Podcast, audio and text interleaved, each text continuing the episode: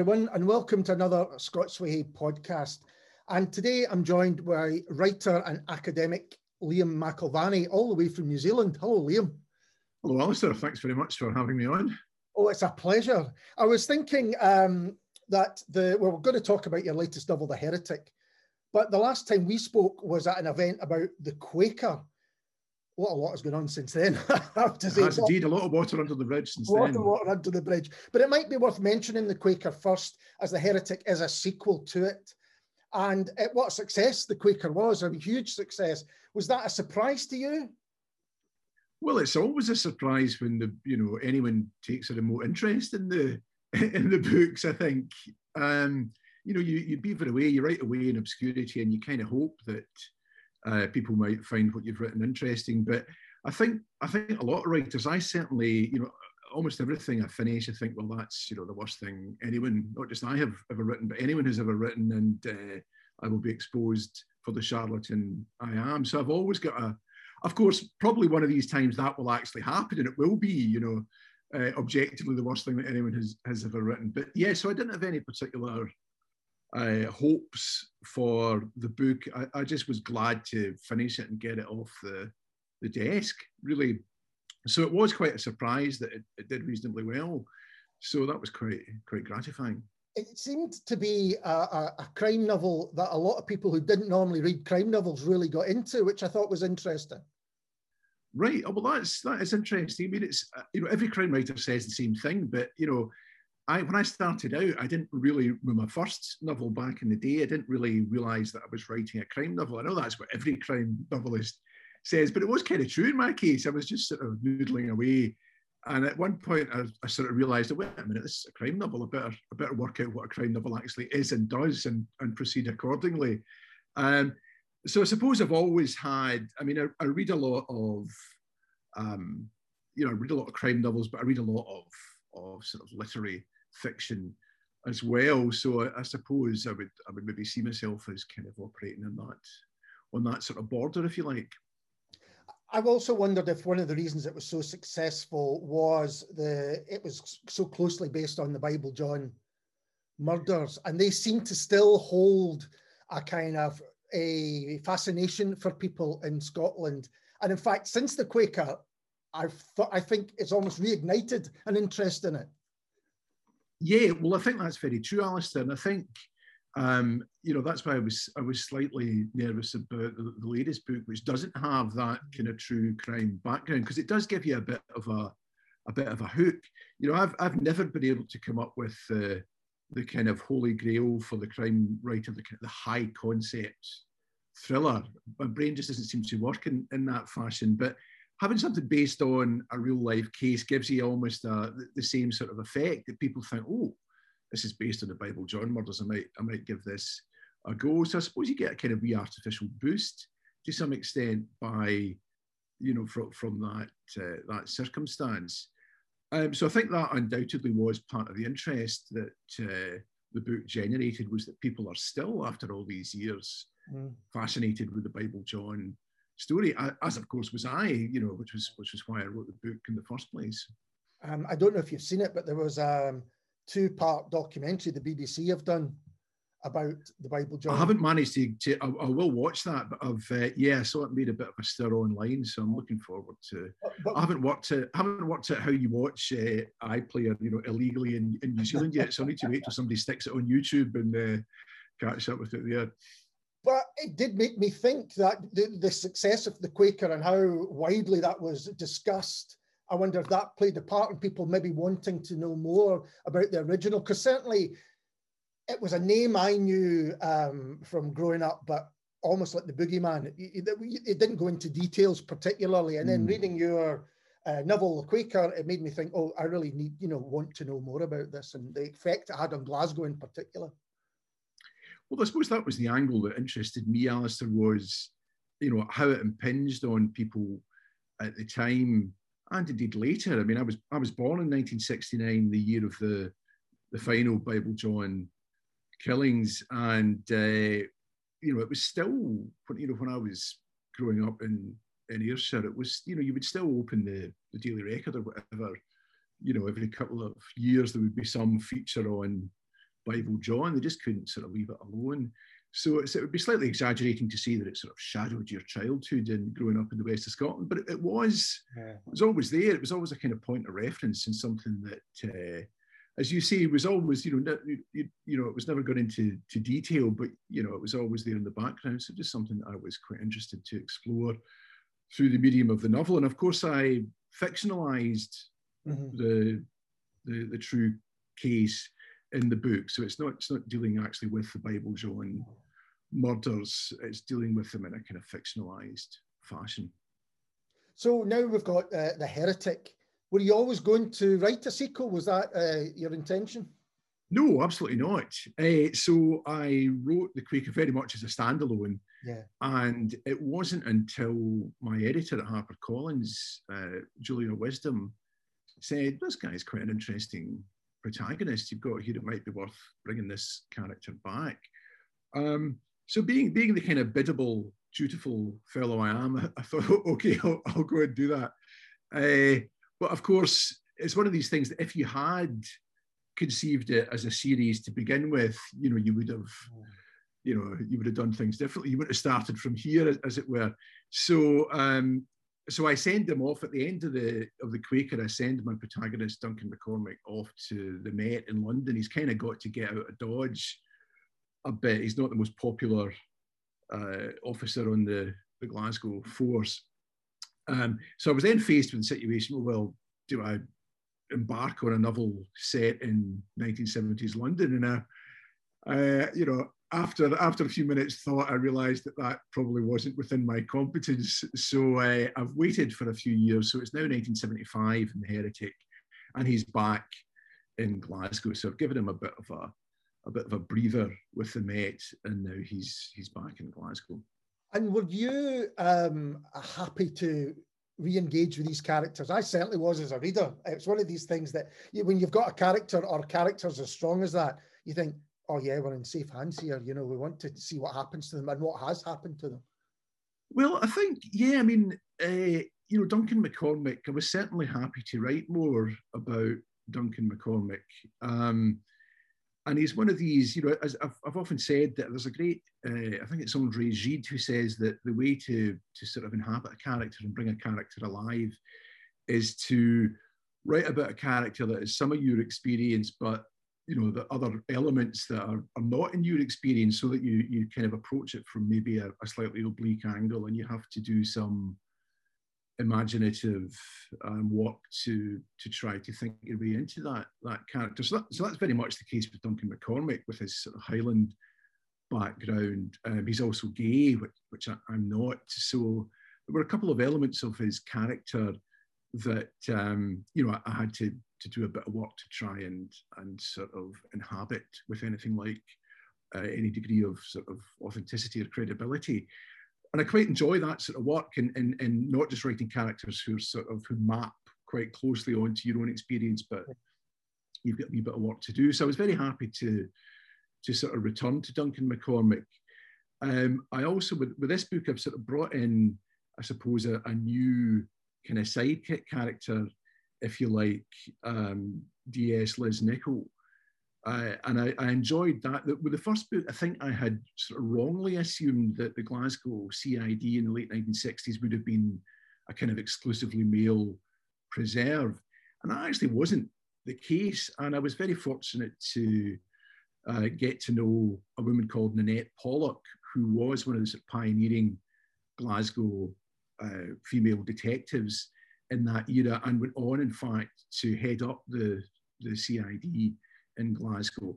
So uh, she was extremely patient and very helpful in uh, fielding all my inane queries about what it was like to be a woman in the in the police force at, at that period. So a lot of her experience and anecdotes have gone into that character of, of Liz Nichols. I very much enjoyed sort of developing a kind of new character as, as part of the, the ensemble, if you like. So yeah, that, that's been that's been quite uh, quite fun. And how far do you go into the kind of research of things like police procedural and uh, and, and other aspects that maybe, as you say, you're not familiar with? Is it something that you actually dig quite deep into? Uh, I mean, yes and no. I mean, I am. I'm. I'm quite a big believer in you know it's fiction, mm. kind of making stuff up is the gig. Yeah. Uh, so I, I don't get too hung up on you know the, the the rigorous verisimilitude of you know making sure that uh, everything is as it as it should be. But at the same time, in crime fiction, as you you're no doubt aware, Alistair, you know a certain degree of that sort of authenticity is kind of requisite for the job. You know, people will write to you and say, well, I was enjoying a novel, but of course it all fell down on page 142 mm-hmm. when such and such happened. So, so even just to, to sort of deflect uh, those sorts of emails, it's, it's quite useful to try and get things right. So that's partly a question of, you know, doing research in libraries. I mean, when I'm back over in Scotland, I'm, I'm very often ensconced in the Mitchell Library. Uh, and in fact, very often Alan Parks, you know, the great uh, Glasgow crime writer, is sort of sitting at the next machine going through the, the microfilm of the of the Glasgow Herald for the same the same sort of period. But there's only so much you can glean from those sorts of sources. I think you really need to have um, you know individuals who were actually present and, and active at the time in the sort of relevant occupations who you can you can basically plague with your with your questions as you as you proceed. So I was very fortunate that I had Nanette Pollock in, in that respect. And I've also um, my cousin David McIlvanney is a retired firearms instructor with oh, Strathclyde oh. Police. So I've you know over the course of the books I've been able to to use his expertise quite a bit. And that, that's one of these situations when the um, time difference between New Zealand and Scotland really works in your favour. I mean, very often I would be, before I went to bed, I would, you know, email my cousin and say, Davy, how does this work?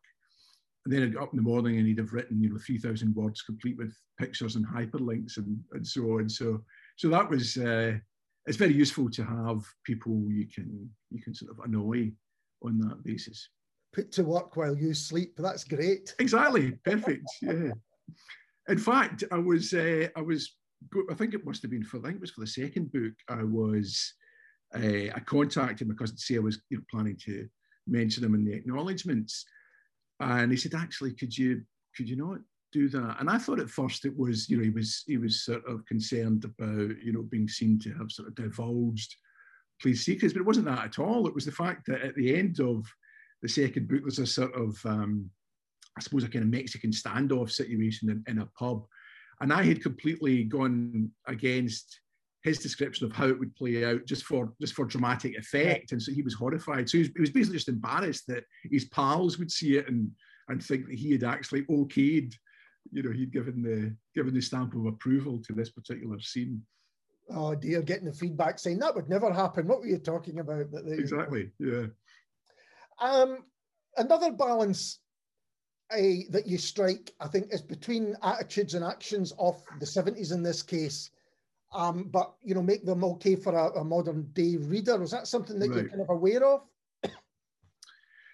um, I don't know. I mean, I suppose you're you're you're trying to sort of stay true as far as you as far as you can to the kind of idiom and uh, some of the, the mentality of the of the era. Of course, that, all that's a bit guesswork. I mean, I'm still, you know, the book I'm writing just now, the I'm, I'm working on the third book, which is set in 1981. And what I'm enjoying about that is that I'm now coming into a period where I actually have personal memories of it, and so I can start to rely on those.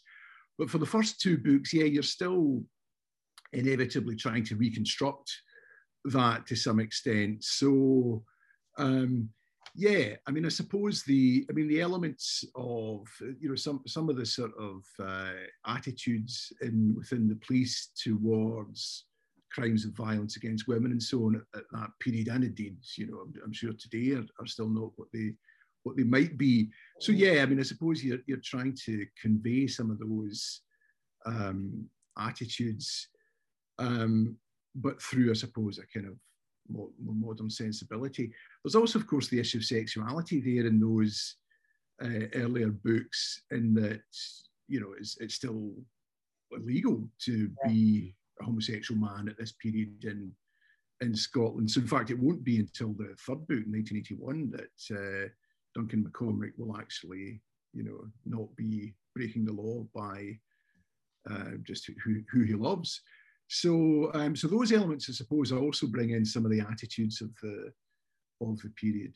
But you know, you, you also use those to kind of drive the narrative as well, the reasons for leaving, perhaps, and the reasons for being concerned. You know, when other people suddenly arrive, you, have got um, all of those things that you spoke about. You use to kind of uh, a, tell the story itself. Yeah, I mean, I think that's true. I mean, I think um, I suppose one of the things that that the sort of sexuality dimension gives you is a sense of your protagonist is operating at a, something of a remove from his colleagues, that there's an element of, of distance and sort of inevitable secrecy there. And as, as well as, I suppose, trying to reflect the realities of the situation, that's also quite useful dramatically uh-huh. uh, to have a character who, a, a, protagonist who feels to some extent a kind of out, outsider. That often generates some interesting tensions uh, just, just dramatically in the book and he is really an outsider. I do love the tensions that's just there from other people in the police. You know you've really got this outsider character there. Yeah, and very often, you know, I mean, that's obviously a very long tradition in crime fiction of the kind of outsider sort of maverick uh, detective, but maybe this is a sort of slightly different slant on it. Uh, you know, using his his sort of um, outsiderness in a, in a slightly different way, hopefully. Just strikes me that you know the heretic certainly is a book you could just pick up and read without having read the quaker but were you did you have thoughts of kind of satisfying people who had already you know read the quaker and maybe brought expectations or can you not do that yeah i think you can i mean i think you know one of the things that i did in the quaker was um i suppose one of the sort of ethical dilemmas that you have as a crime writer particularly when you're writing about violence against women, as I, as I was in the in the Quaker, is that you've you've got that very familiar scenario of, you know, the the kind of violated female body, and then all the agency lying with the male detectives who then go off and, and investigate. And that kind of, I suppose, was the scenario, you know, that that uh, effectively was there just through the material that was working with the Bible John murders. So one of the things that I tried to do in the in the Quaker was to, um, you know, I've, I've got three chapters in the Quaker that are narrated from beyond the grave, as it were, by the murdered women. And these were chapters where I just tried, I suppose, to give a sense of the interior life and, you know, the, the backstory of these women so that they didn't function simply as kind of plot points. But there was one female character in the, in the Quaker um, who doesn't get that sort of depth. Uh, and uh, so she, she was almost kind of, you know, left over, if you like, from that, uh, that earlier narrative. So one of the things I tried to do in The Heretic is to give a bit of the backstory of that character and sort of, you know, tie up those loose ends, as it were. So there are, for people who've read The Quaker, there are elements that in The Heretic that relate back to the actual plot of The Quaker but I think you know with with a, a series, uh, with a crime fiction series, there's a there's a sense in which all the books are self-contained. You know, yeah. I mean, crime fiction tends to focus on um, the case, you know, the, the particular incident that is being investigated and will be resolved. So there is something slightly self-contained about a crime novel, and you you can, uh, although it's it's um, useful to uh, and can be a sort of rich experience to to read a crime series in its entirety. I think, and just in the nature of the genre, it's quite straightforward to pick up. Yeah. You know, whatever you are, and just just enjoy the book for what it is. Perhaps more so than in other genres. I think so. Yeah. I mean, you know, I was thinking about this the other day in terms of, um, I suppose, character trajectories, and it, it did strike me that um, you know, if you're writing a standalone, I'm also in the middle of a standalone just now, and you do feel the pressure in a standalone to, I suppose, develop a real character arc with your protagonist and have some sort of measurable change over the course of the of the narrative. Whereas in a, in a, in a crime series, you don't really need to do that. I mean, Hercule Poirot is Hercule Poirot yeah. wherever in the series you you happen to to dip in. Um, so yeah, that, I mean, you don't you don't quite need to go into that depth in terms of character when you're you're writing a series. I think. Yeah, I think if you've got a strong cast, uh, so to speak, then you can you know put them into most situations and people will connect with them.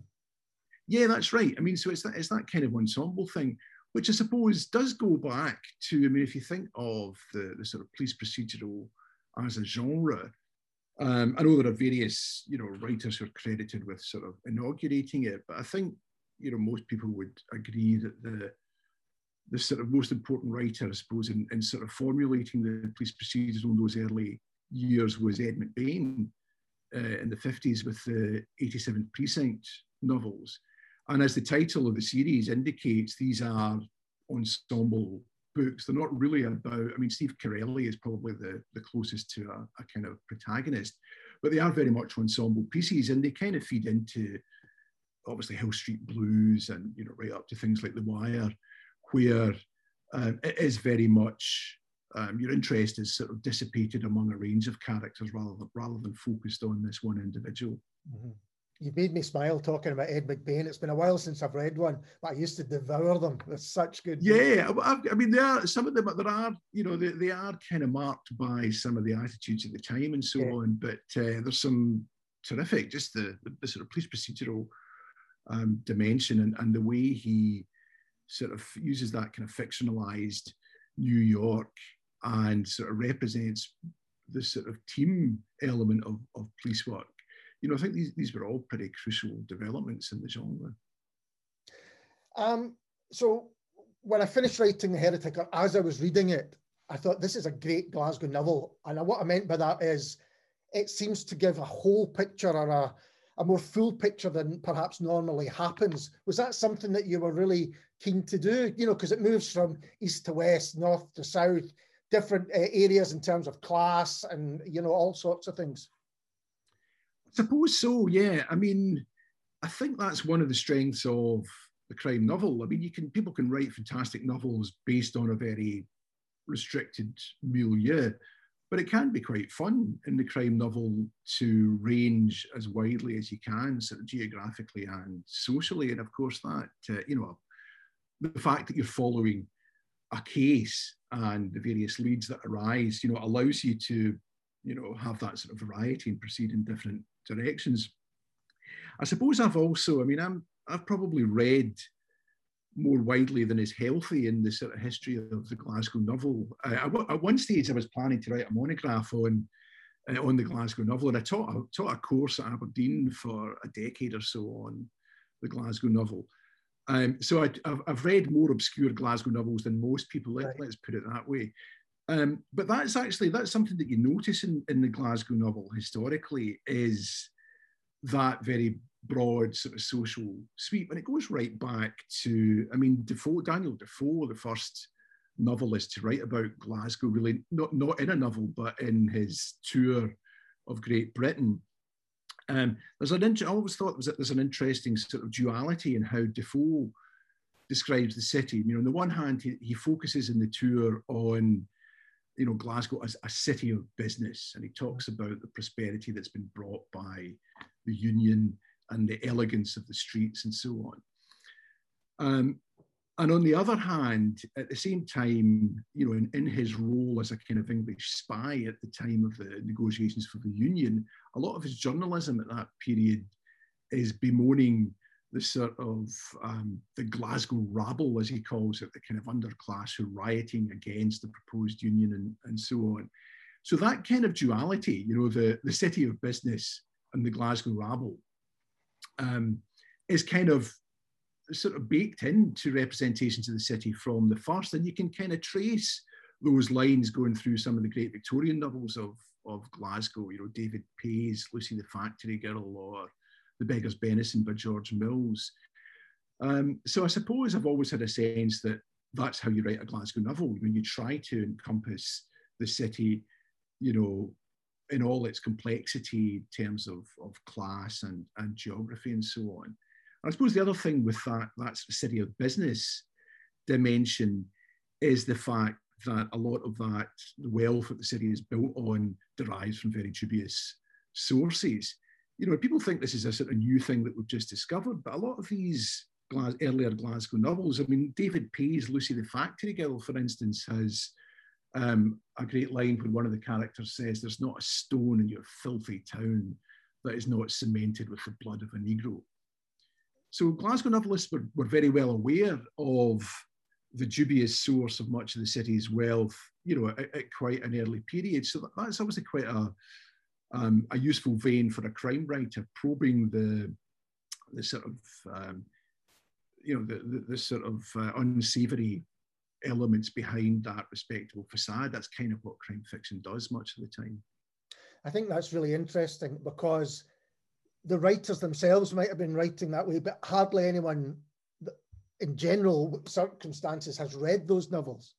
You know, a lot of people, if you were to say to someone in the 20th century, name a Glasgow novel, it would have been probably No Mean City right up to the 70s, you know? Absolutely. Yeah. Yeah. And it's, I suppose that, I mean, that great, uh, I've just been rereading Lanark, mm-hmm. Alasdair Gray's great book. Um, not not least because I'm, I'm writing a book set in 1981 and, and, and Lanark appeared in, in 1981. But of course, that, that famous passage in, in Lanark where he talks about the sort of paucity of uh, previous representations of the city and no one has imagined living here. Uh, and I suppose what you realize is, you know, I mean, that was a kind of rhetorical flourish that, uh, you know, made some sense in the, in the context of that novel. But in fact, you know, there actually is quite a long tradition of of novelists writing about the city. And e- even if, as you say, they're not uh, particularly well known, you know, that, that tradition is still there, ready to be discovered. Yeah, and I, I totally agree. Uh, but I think even in the libraries that Alasdair, you know, loved so much, it would have been difficult to find those those novels. You know, they really were, um, well, not taken off the shelves, but perhaps never on them in the first place. Yes, indeed. And I suppose, I mean, the work of someone like Moira Burgess um, in sort of writing her bibliography of the Glasgow novel and, and her study of, of the Glasgow novel. And she's done fantastic work in terms of trying to bring some of that material back into notice. But it would be, quite useful, I think, if we had a, a publisher who was willing to take on the task of, of republishing some of those, yeah. those almost lost Glasgow novels. No, absolutely. And I think you can tell in The Heretic that uh, you've read so widely on them because, as I said, it's it seems to me it gives a wider picture than most do in a single novel. Some might, you know, in their next book they move to different areas, but you really have gone, you know, from kind of Giffnock to Springburn, you know, and, and it just really struck me that uh, most people wouldn't expect that, I think, in one novel. They could maybe piece them together, you know, piece different ones together if you suggested. Uh, right. Yeah, that, that that was something that, that kind of jumped for me and it's interesting to hear that you've you've got that real depth of knowledge that you know you know clearly yeah i suppose part part of the thing too Alasdair is that it's a ludicrously big book the heretic. So it's kind of two it's kind of two books and some i sometimes feel as if i should have written two books and uh, in, instead of squandering 130,000 words on on this one book. So it's certainly the biggest book I've written. And I did worry it was one of these situations where you know, the strands of the plot uh, were so complicated that in order just to to sort of um, you know resolve things and, and get to the end of the book, it just sort of kept expanding. So I felt as if I was in a kind of maze, trying frantically to sort of write my way to the to the exit, and I finally got there, but it took me 130 words, 130,000 words to to do it. So that that may be why there's you know there's quite a large uh, geographical scope in the in the book is that I, I, did I was working in that larger sort of canvas. Well, from a practical point of view, I think that's really interesting as well because it is a kind of epic. I've got a copy here for people that are watching the video version, and it is a hefty tome. And is that something because often writers are asked, "Oh, could you cut that down to eighty thousand words or whatever it mm. might be?" Um, is there a change going on? I was uh, in a, few bookshops for the first time in a long time recently and did notice that bigger books seem to be making their way back. yeah, I don't know. It's a bit of a paradox. I really enjoy short books, and I, I don't. I mean, I'm, I'm currently reading Lonesome Dove, um, and by McMurtry, which is a you know 800 odd pages. But I, I don't often read books of that size. Yeah. I much prefer, you know, sort of the kind of Claire Keegan end of the the spectrum, sort of nice gem-like short books. So it was quite um, quite a surprise to me that I, I found myself sort of uh, embarked in the process of writing quite a big book. Yeah, I mean, I think, I mean, my, I think my contract actually said, you know, ninety thousand words is is what you will you will submit. So I think they might have been if I if I tried to come in substantially under that, I think that might have been a problem. But it doesn't seem to be so much of an issue to go a little bit yeah beyond that limit. Uh, yeah, it's interesting to say that because I did think, wow, this is a real. And did you ever think? Did you ever think of splitting it into two? Or was, I mean, it, it doesn't feel like it could have been. I don't think so. No, I don't think it, it, it could have been, as you say, Alistair. But uh, yeah, I mean, I suppose what I'm doing now is is uh, with the next book, I suppose trying to keep a firmer grip on the kind of proportions to make sure that uh, I don't sort of lose the run of myself, as the Irish would say again. So now that, because uh, I was going to ask you if there's going to be another one, but you've you've said that there is, and now that you're kind of into the character, and it's not linked to any kind of real life things that people might know about, does that kind of free you up to think, yeah, I know these people, I know the character, and I can take it where I want? I suppose it does. I mean, I suppose what anchors it now is just the the year in which it's set because I'm, I'm jumping quite, yeah, I'm taking quite big leaps in terms of chronology. So I've gone from 69 to 75, and this next one's 81. So that kind of generates, you know, the, the interest for me in in trying to. I mean, as I say, I'm quite excited about about this new one because it's a period that, although I'm doing some research around about it, it's also a period that I remember as a boy uh, much more clearly. So um, and you've also got, of course, that your character is aging in real time, so you have to sort of take account of those mm-hmm. sort of how he moves through different life stages and so on. So I suppose that that kind of keeps your interest up as a, a writer and, and hopefully as a reader in due course. As someone who remembers the fashion choices of the early 80s all too well, I can't wait to see. Indeed, yes. No, I'm sure I'll have good fun uh, with that. But also, jumping that um, far in time also means that the city itself will have changed substantially from the seven from the mid 70s to the early 80s. It really did. I mean, perhaps not as much as it did from the mid 80s to the 90s, but still there was substantial change. Yeah, ab- ab- absolutely. So it's the challenge as well as to to try to reflect that. I mean, I suppose um, I think I'm conceiving the series possibly ending in 1990 with the the year that, that perhaps represents, you know, the the most, uh, I suppose, the kind of tipping point or or the, the the cusp between that sort of new sandblasted, you know, of culture and, and the sort of older Glasgow. And I, and I think, I mean, you, you've seen a lot of crime fiction recently in Scotland focused on that Glasgow in that earlier period with Denise Mina and Alan Parks and so on. I think I think part of the reason for that is, um, you know, that crime fiction likes to probe behind the, the kind of glitzy facade to to sort of uncover the less savoury realities, and, and to some extent with Glasgow, that's that's a kind of chronological thing that you know, not to say that there aren't. Um, you know problems and and crimes and so on transpiring in, in Glasgow today, but but from a crime writer's perspective, I think you do get that sense that you know pushing back to that earlier period is, is pushing back beyond that kind of transformation in the city's image to to a kind of darker Glasgow that might be in some respects more sort of noir. Yes. Um, so it may be that you know for that reason that 1990 would be a, a, sensible place to kind of put the series to bed, not least because Duncan McCormick by that stage will be sort of getting on a bit himself, yeah. as will I indeed. But uh, yeah, I think the idea of Glasgow as a classic city of for writing noir, although I think uh, Louise Welsh has managed to keep it going in her new novel as well. But I oh, I'm, I'm, desperate. I'm desperate to read that. I, I taught for many years. Uh, I taught uh, the cutting room in uh, various papers I, I, teach here, and so I'm, I'm really keen to see how Rilke is is doing after all this time. That's exactly how I felt about it. It's like meeting a, a kind of old, slightly disreputable friend. Yeah, yeah. Um, talking of friends, there's an appearance now. I don't know if you want to see anything of this at all, but there's an appearance in the book by a character who lovers of Scottish crime may have found elsewhere. Is that? Do you want to keep that secret?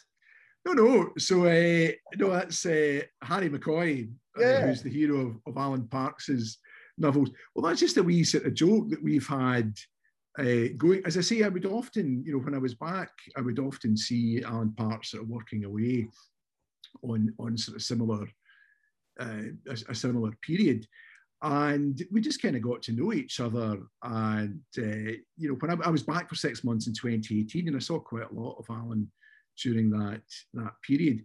And we also realized that our respective protagonists actually live round the corner from each other. So Harry McCoy lives in Gardner Street, uh, and uh, and Duncan McCormick's in Caird Drive. So you know it was quite easy to sort of engineer a meeting with these with these characters. So he had, I think he first of all had Duncan McCormick appear in in one of his books, and then I sort of retaliated with with this one. So it's quite nice, I think, to just have that slight that sense of the kind of expanded universe of uh, of Glasgow crime novels in, in this period.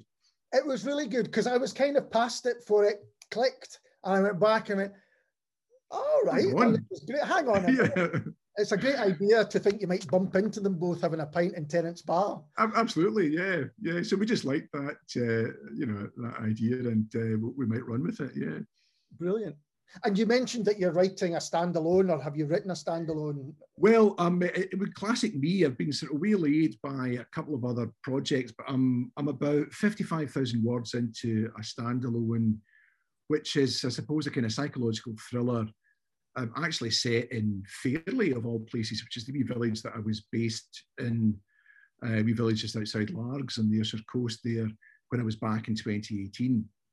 Um, so yeah, we're a bit, I suppose, it' a bit kind of Midsomer Murders. You know, the village of Fairlie will will now become, you know, the a hotbed of of crime and corruption. Uh, so that's been quite quite good fun to to write, and it's been quite good fun sort of leaving the historical stuff alone for a bit and going back into a more contemporary period.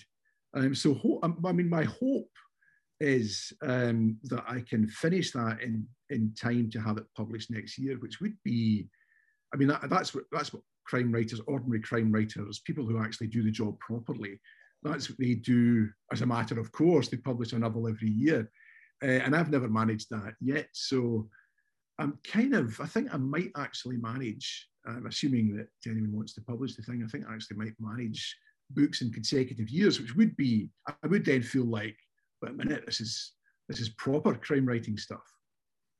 And we was, before we um, started recording, we were speaking about you know, New Zealand beginning to open its borders and things like that.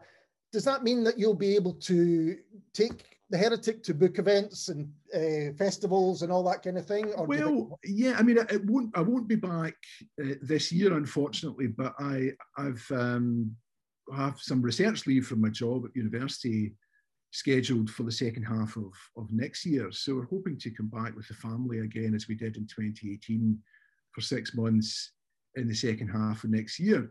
Of course, you know, things could be all up in the air again, depending on, on how the pandemic goes. But uh, I'm really looking forward to, to that. We had such a fantastic time. I actually surprised myself how much I enjoyed being back in 2018. I used to think I used to kid myself on that, oh, I don't really miss Scotland at all. Then I came back for six months and I loved it. It was absolutely fantastic. So, I mean, I very much enjoy living in New Zealand as well, but um, I'm really keen to get back and in 2023 if that turns out to be feasible. Well, it would be great to see you if you did. But it's been lovely to see you today. Thanks so much for taking the time to have a chat. Thanks very much for having me, Alistair. Great pleasure to, to talk to you as ever. And yeah, well, hopefully we'll get a pint at some stage if I manage to make it back next year. Oh, that would be good. Well, Liam, all the best with The Heretic. Uh, it's a fantastic book. I'm sure it'll do very, very well. Great stuff. Thanks very much, Alistair. We'll see you again. See you soon. And we'll be back with someone else very soon indeed.